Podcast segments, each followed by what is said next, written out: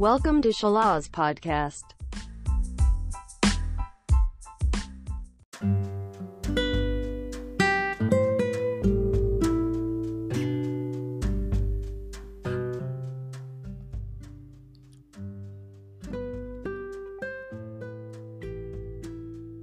Kisah Teladan episode 22 Abu Ubaidah bin Jarrah Beliau adalah sahabat kepercayaan umat Rasulullah Shallallahu Alaihi Wasallam pernah bersabda, setiap umat mempunyai sumber kepercayaan dan sumber kepercayaan umat ini adalah Abu Ubaidah bin Jarrah. Nama lengkapnya adalah Amir bin Abdullah bin Al-Jarrah bin Hilal Al-Fahri Al-Qursh.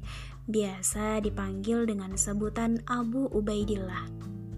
Lahir di Mekah dari sebuah keluarga yang terhormat. Abu Ubaidah adalah seorang yang berperawakan tinggi, kurus dan tidak terlalu berisi.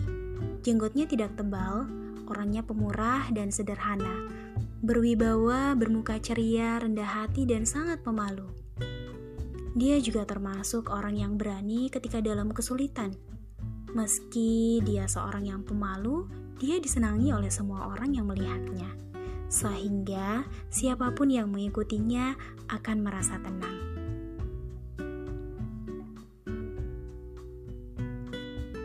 Masuk Islamnya Abu Ubaidah Abu Ubaidah termasuk sekelompok orang yang pertama masuk Islam.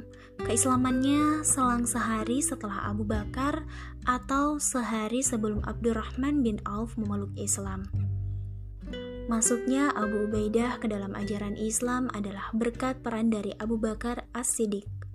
Dia berangkat bersama Abdurrahman bin Auf, Utsman bin Mas'ud, dan Arqam bin Abi Arqam menemui Rasulullah Wasallam untuk mengucapkan kalimat syahadat.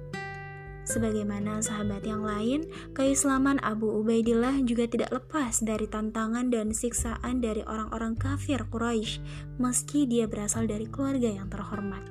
Ayahnya sangat menentang keputusannya untuk meninggalkan ajaran nenek moyangnya. Dia terus dibujuk oleh ayahnya untuk kembali pada ajarannya semula, hingga ayah Abu Ubaidah mempersempit ruang geraknya. Tetapi semua cobaan dapat dilalui dengan sabar dan tawakal kepada Allah Subhanahu wa taala. Abu Ubaidah menjadi sahabat kesayangan dan kepercayaan Rasulullah Shallallahu Alaihi Wasallam. Bahkan dia termasuk satu dari sepuluh sahabat yang dijamin masuk surga. Rasulullah Shallallahu Alaihi Wasallam bersabda, Abu Bakar di surga, Umar di surga, Utsman di surga, Ali di surga, Talhah di surga, Az-Zubair di surga, Abdurrahman bin Auf di surga, Sa'ad di surga, Sa'id di surga, dan Abu Ubaidah ibnul Jarrah di surga. Hadis riwayat At-Tirmizi 3747. Abu Ubaidah dalam Perang Badar. Perang pertama antara kaum muslimin dan kaum kafir, Perang Badar menjadi ujian pertama bagi kualitas keimanannya. Selaku tentara, tentu saja dia harus senantiasa patuh kepada perintah panglimanya, yaitu Rasulullah Shallallahu Alaihi Wasallam.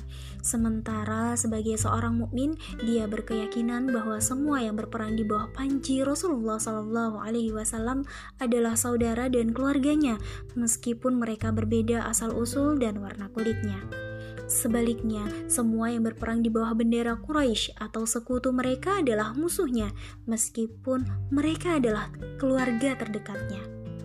Maka ketika dilihatnya sang ayah yang kafir berada dalam barisan tentara Quraisy, jiwanya bergejolak. Dengan mata kepalanya sendiri, dia melihat ayahnya memerangi dan membunuhi saudara-saudaranya yang seiman pergolakan batin antara dirinya sebagai seorang anak dan dirinya sebagai seorang mukmin memaksanya untuk memutuskan sikap.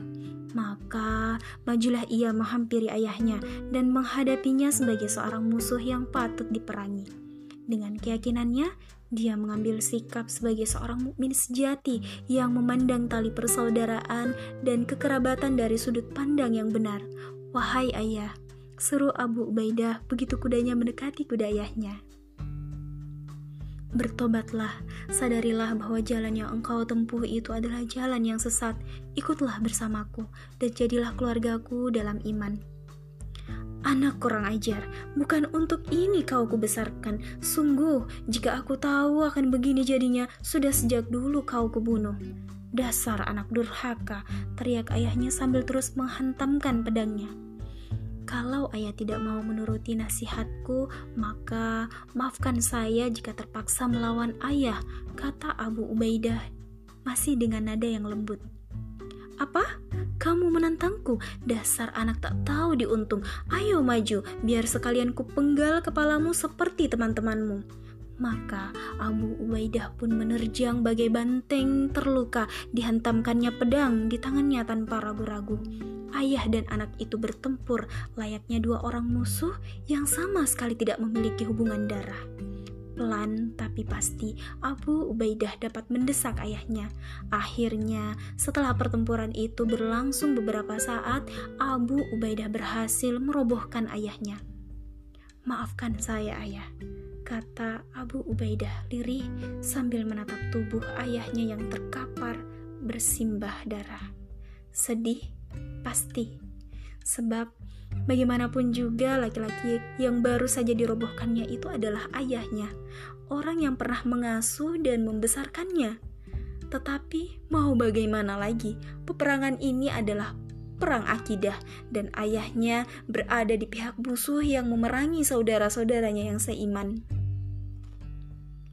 Tindakan Abu Ubaidah yang luar biasa itu mengundang turunnya wahyu dari langit. Sebagaimana tersurat di dalam Al-Quran, engkau Muhammad tidak akan mendapatkan suatu kaum yang bah dan hari akhirat saling berkasih sayang dengan orang-orang yang menentang Allah dan Rasulnya, sekalipun orang-orang itu bapaknya, anaknya, saudaranya, atau keluarganya. Mereka itulah orang-orang yang dalam hatinya telah ditanamkan Allah keimanan dan Allah telah menguatkan mereka dengan pertolongan yang datang dari Dia. Lalu dimasukkannya mereka ke dalam surga yang mengalir di bawahnya sungai-sungai. Mereka kekal di dalamnya. Allah ridho terhadap mereka dan mereka pun merasa puas terhadap limpahan rahmatnya. Merekalah golongan Allah. Ingatlah, sesungguhnya golongan Allah itulah yang beruntung. Quran Surah Al-Mujadilah ayat 22 Kali ini kita akan mendengarkan cerita Abu Ubaidah dalam Perang Uhud. Pada peperangan berikutnya, Perang Uhud, Abu Ubaidah semakin menunjukkan kualitas imannya.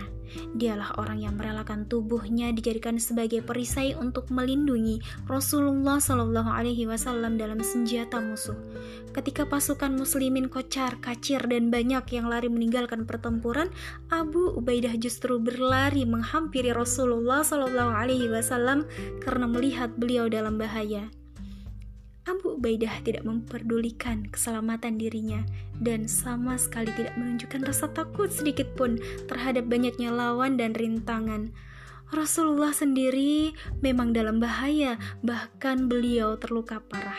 Di pipinya terhujam dua rantai besi penutup kepala beliau yang melesak dihantam senjata lawan. Melihat itu, Abu Ubaidah segera berusaha untuk mencabut rantai tersebut dari pipi Rasulullah Shallallahu Alaihi Wasallam dengan menggunakan giginya. Digigitnya rantai itu sampai akhirnya terlepas dari pipi Rasulullah Shallallahu Alaihi Wasallam. Namun bersamaan dengan itu, satu gigi seri Abu Ubaidah ikut terlepas dari tempatnya. Abu Ubaidah tidak jerah Diulanginya sekali lagi untuk menggigit rantai besi satunya yang masih menancap di pipi Rasulullah Shallallahu Alaihi Wasallam hingga terlepas. Kali ini pun satu gigi serinya harus lepas, sehingga dua gigi seri Abu Ubaidah ompong karenanya. Tindakannya itu membuat Rasulullah Shallallahu Alaihi Wasallam sangat terharu dan merasa bangga kepadanya. Saat itu juga Abu Bakar berkata, sebaik-baik gigi yang terputus itulah gigi Abu Ubaidah bin Jarrah. Sumber dari buku Sosok Para Sahabat Nabi diterbitkan oleh Isti Press tahun 2010.